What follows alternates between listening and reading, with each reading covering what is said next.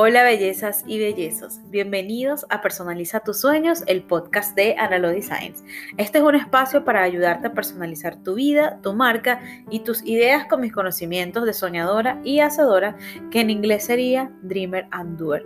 Soy profesional del diseño gráfico y emprendedora desde el 2006 en el mundo de las manualidades. Hoy en día asesoro a mujeres craftivas a crear su propio negocio desde cero con planificación y estrategia, porque sé que puedes vivir de lo que sueñas. Gracias por estar aquí. Siempre digo que es momento de hacer y en cada momento te explicaré cómo. Que cada momento no, que en cada episodio. Ustedes saben que estamos aquí en vivo y yo creo que ya automáticamente mi cerebro se equivoca como para yo romper el hielo de eso de seguir el guion porque sí, uno siempre tiene que hacer una presentación porque nunca sabemos quién está llegando nuevo y si es primera vez que me escuchas, bienvenido por llegar acá. Quien te haya recomendado es porque te quiere. No quiere decir que yo sea la mejor persona que haya creado un podcaster en el mundo pero sí tiene la, tengo la intención siempre de poder enseñarte y guiarte y darte esos tips que quizás no se ven por ahí o se ven muy corticos o no, o no tienen así como esta elocuencia que me caracteriza y por la que me gusta hablar muchísimo. Me, me, complace presentarles nuestro episodio 24, donde voy a hablar de emigrar con la papelería. Este fue un título que me dieron para empezar a, a crear un martes de desahogo, que es una de mis secciones que tengo en la cuenta de Instagram. Y mm, pregunté a mi audiencia si querían que lo llevara al podcast y que espero que todas esas personitas que escogieron por este tema estén por aquí escuchándome y quienes han estado desde siempre, gracias por permanecer aquí, por, por comentarme que, que les gusta este, este podcast, les gustan estos episodios y al final lo que me interesa es impulsarlos a que empiecen a dar pasos, a que empiecen a tomar acción en todas esas ideas que se les ocurran para emprender, para crear y para ser libres con todo lo que sueñan hacer. Emigrar es, bueno, salir de un país a otro y llevarte tu vida eh, y todo en una maleta, como, como dice la común frase, me voy con mi maleta llena de sueños. Y literalmente nos sucede cuando tenemos un emprendimiento. No sabemos si emigrar se da por necesidad, por deseo o por cualquier otra razón. Hasta ahora esas son las únicas que puedo enumerar. En mi caso fue más por necesidad y, no tanto por deseo. Sin embargo, súper contenta estaba yo de poder salir a, a conocer otros rumbos porque uno no lo ve como que voy a salir de mi país. Así que la primera etapa en en esto de saber que te vas a llevar, además de tu vida y tus planes, aquí me voy a limitar expresamente a hablar solamente de, esto, de, bueno, de nuestro emprendimiento de papelería en específico. Em, saber que eh, lo primero es empezar a romper las cadenas sentimentales con el tema de que, bueno, me voy de mi país, voy a dejar mi gente, no conozco a nadie y salir con la mentalidad de que no conoces a nadie por mucho que tengas a toda tu familia en ese país. No es igual, no es lo mismo, quizás puedes adelantar un poco la investigación antes de llegar a donde vas a llegar.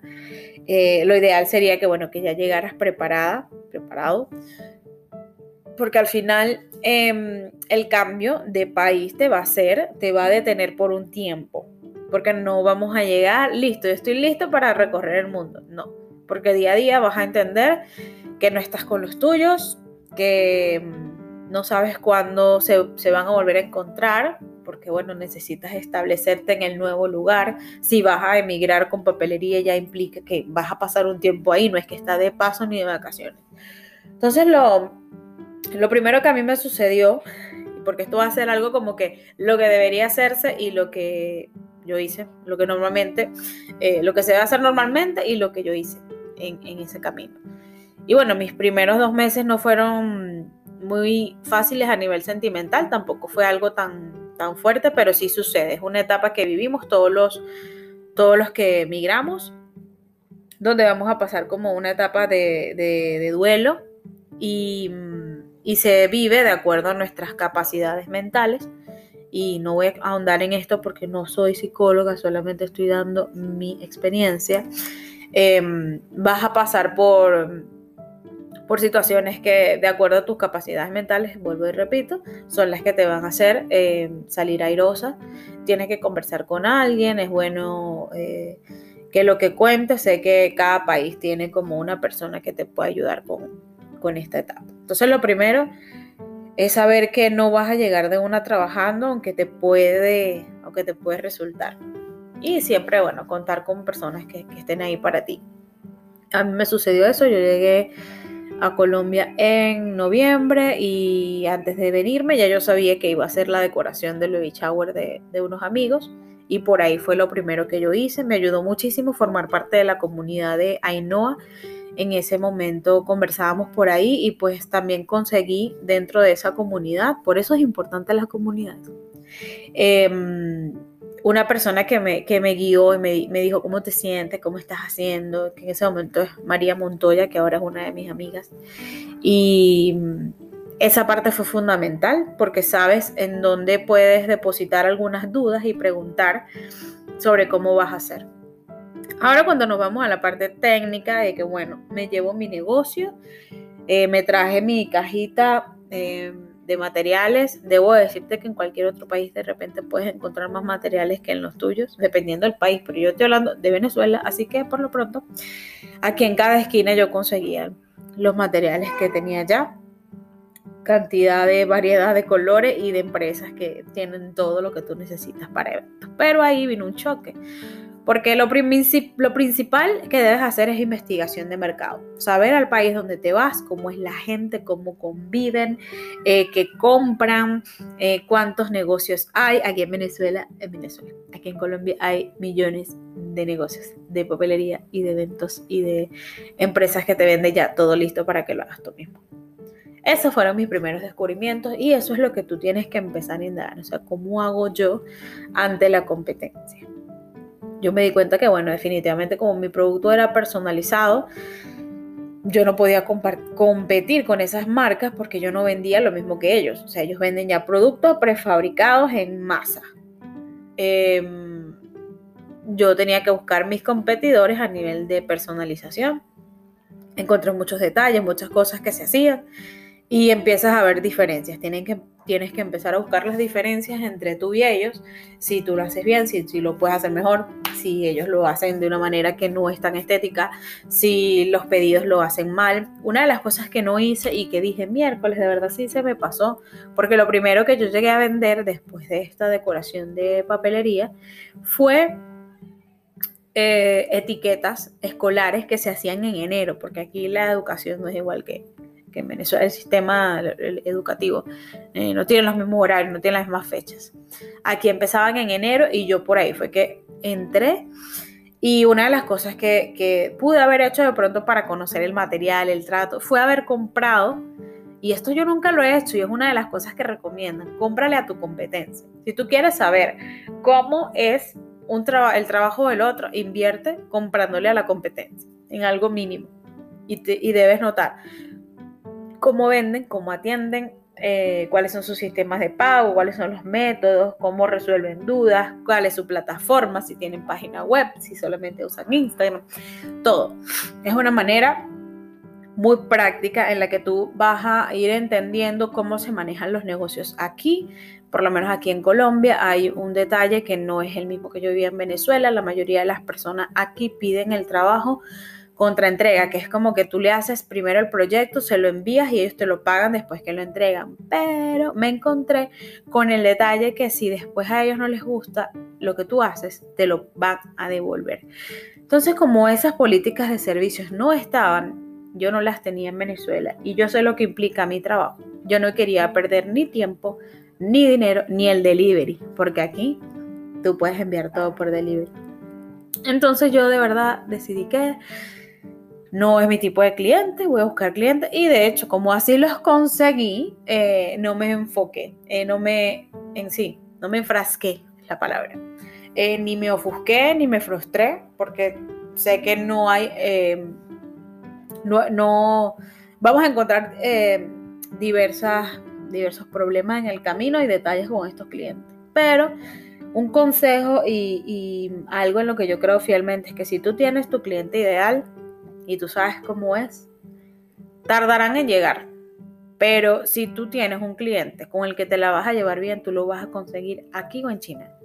Si tiene las mismas características y lo único que le debes cambiar es la, es la nacionalidad, pues lo vas a encontrar. Entonces así fue que yo encontré, yo dije, mi cliente ideal existe aquí.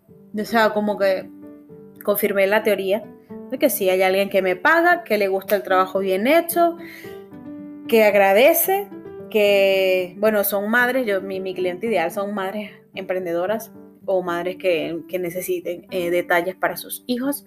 Y pues por ahí me fue muy bien. Eh, es una experiencia muy bonita ya cuando tú haces tu primer cliente porque era alguien de aquí, era alguien que no fue recomendado por otro. Eso sí, sí tiene un, eh, ¿cómo se llama? Un, reconocimiento grande cuando obtienes ese primer cliente que viene solo porque tú lo llamaste y no porque alguien, se lo, alguien lo recomendó. Eh, dentro de estas mismas clientes tuve recomendación, una segunda cliente que también me recomendó con su familiar. Estas personas no me han vuelto a llamar, por ahí como que no hubo el tema de fidelización. Em, como que no me siguieron mucho por WhatsApp Business, que es por donde yo las tengo. Pero bueno, en este caso, como digo, después de la investigación, de entender a tu cliente ideal, de, averiguar cómo, cómo trabajan otros negocios, eh, tienes que definir con qué producto vas a salir, dónde lo puedes vender. Y estas etiquetas, las primeras etiquetas que yo vendí fue porque conocí el maravilloso mundo del marketplace de Facebook. En este país sí funciona el marketplace o bueno, se le tiene un poquito de más confianza al tema. En Facebook, cuando abres la plataforma, hay un botón que se llama Marketplace, donde tú ahí vendes como persona natural, no como empresa, productos de cualquier índole. Bueno, ahí vas a encontrar de todo. Y cuando tú subes la publicación, eh, y bueno, usas bien tus palabras claves, una buena imagen, un texto un texto preciso y seleccionas los grupos, porque en Marketplace tienes la opción de seleccionar em, por grupos de, por ciudades. Entonces yo escogía todas las personas que estaban en Medellín y las zonas y todo esto. Y por ahí, bueno, yo lancé mi publicidad y enseguida te llega, sigue disponible, sigue disponible, sigue disponible. Y por ahí vas contestando. Por ahí llegan muchísimos clientes, muchísimos. Solamente que yo lo filtré y yo si los si se me iban si se iban conmigo a Facebook a Facebook no perdón si se iban conmigo a mi WhatsApp entonces ese era mi cliente. O sea ahí terminaba de cerrar la venta. Yo no cerraba la venta en Facebook porque yo quería que conocieran mi, mi, mi, forma de atenderlos, yo lo, los quería, los quería conocer a ellos, saber cómo son, entonces por eso los llevaba hasta allá, esa era mi manera de filtrar, eh, porque también tampoco yo quería atender a todo el mundo porque no sabía con qué me iba a, presentar. Entonces, si era alguien que no me atendía el mensaje, que no me respondía, para mí no era una persona que estaba o no estaba ni interesada o, o no es detallista. Entonces, por ahí yo determino bien con quién quiero comunicarme, con quién quiero relacionarme. Porque desde mi perspectiva, para mí los clientes no son una transacción más, son una persona con la que puedo establecer relaciones más adelante creo que estoy hablando muy rápido. Y por otra parte, eh, eh, para mí fue una excelente plataforma. Eh, mi esposo me sugirió que, bueno, que pegáramos carteles en todos lados. Esa idea yo no la tomé. Se las doy a ustedes porque fue buena, pero yo por malcriadez yo no la quise hacer. Honestamente les confieso, ustedes saben que yo no voy a andar aquí con diciendo cosas, este, ocultando mis, mis sentimientos verdaderos. Em, no, eh, no quise usar ese método, pues yo no quise usar este método y porque, eh, sobre todo porque como estaba con el tema de que Instagram y las plataformas, entonces yo quería probar mi teoría de cómo, de cómo atraer clientes a través de Instagram, pero esa es otra historia para otro podcast. Seguimos con el tema de, mm, bueno, de saber qué vamos a hacer. Por supuesto, tienes que pulir tu Instagram. Si ya, si ya tu plataforma para venta o, o tu catálogo está allí, y no tienes página web, entonces tienes que pulir la, la página, perdón, eh, la página con contenido de papelería, dónde consigues, cuál es el método de pago, o sea, todo, todo bien orientado para que la gente te encuentre con, y compre fácil. Lo mismo si tienes una página web, por supuesto que hacer los cambios que ameriten, hacer una promoción, yo creo que hay que estar todos los días, porque aquí hay tanta competencia, o sea, lo que yo he visto, no, no es que yo lo que yo creo ya, no, lo que he vivido, es que mm, cuando vas a empezar a publicar, a crear y a hacer la cantidad de, mm, de, de negocios que hacen lo mismo que tú, pues son variados y por supuesto ellos tienen confianza. Aquí, por lo menos en esta ciudad, son eh, muy regionalistas, por así decirlo. Entonces, por supuesto que aprueban más los, los productos de aquí. Pero igual la gente confía, igual, igual, em, igual lo vas a conseguir, igual lo vas a lograr para, para entender un poco eh, cómo, eh, bueno, cómo destacarte. Hay que hacer un trabajo urgente con la marca.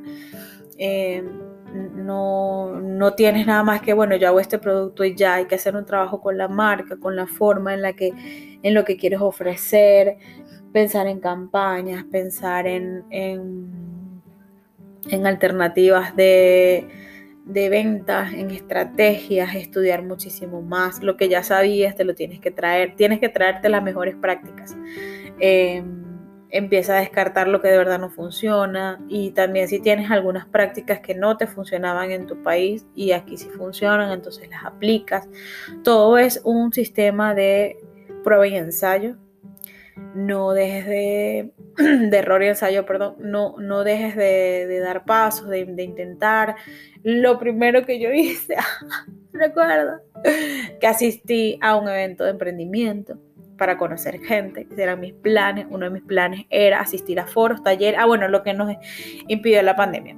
Em, entre otras cosas, cuando vas a aprender con papelería, es conocer gente, salir, ver locales.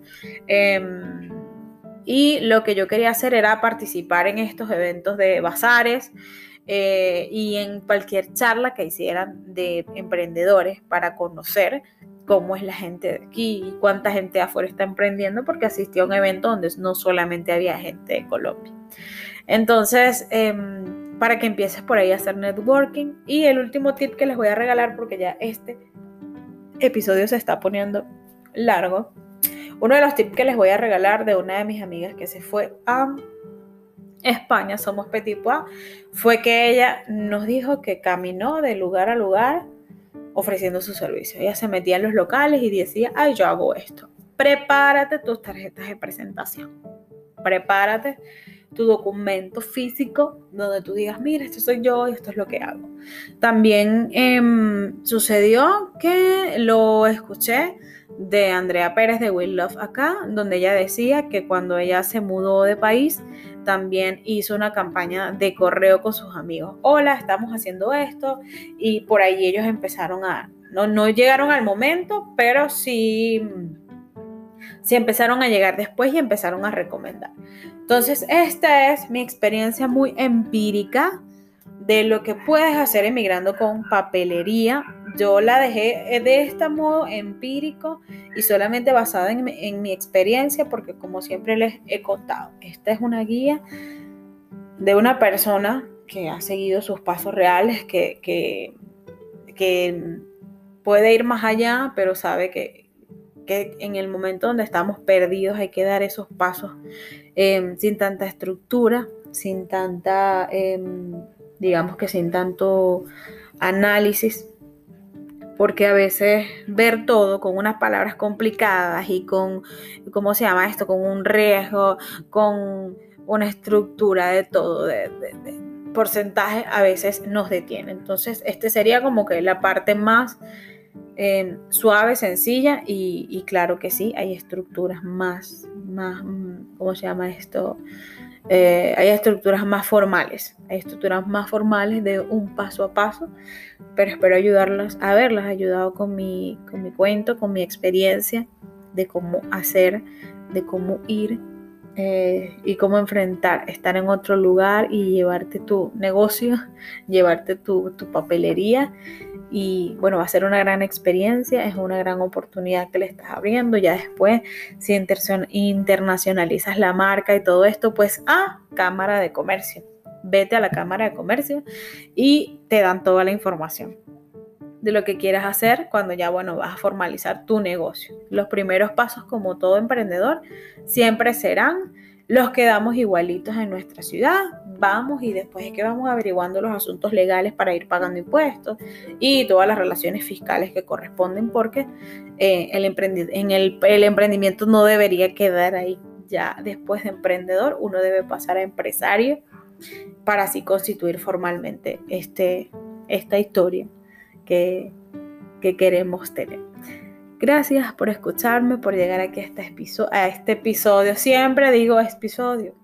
Cualquier duda, cualquier pregunta que tengan.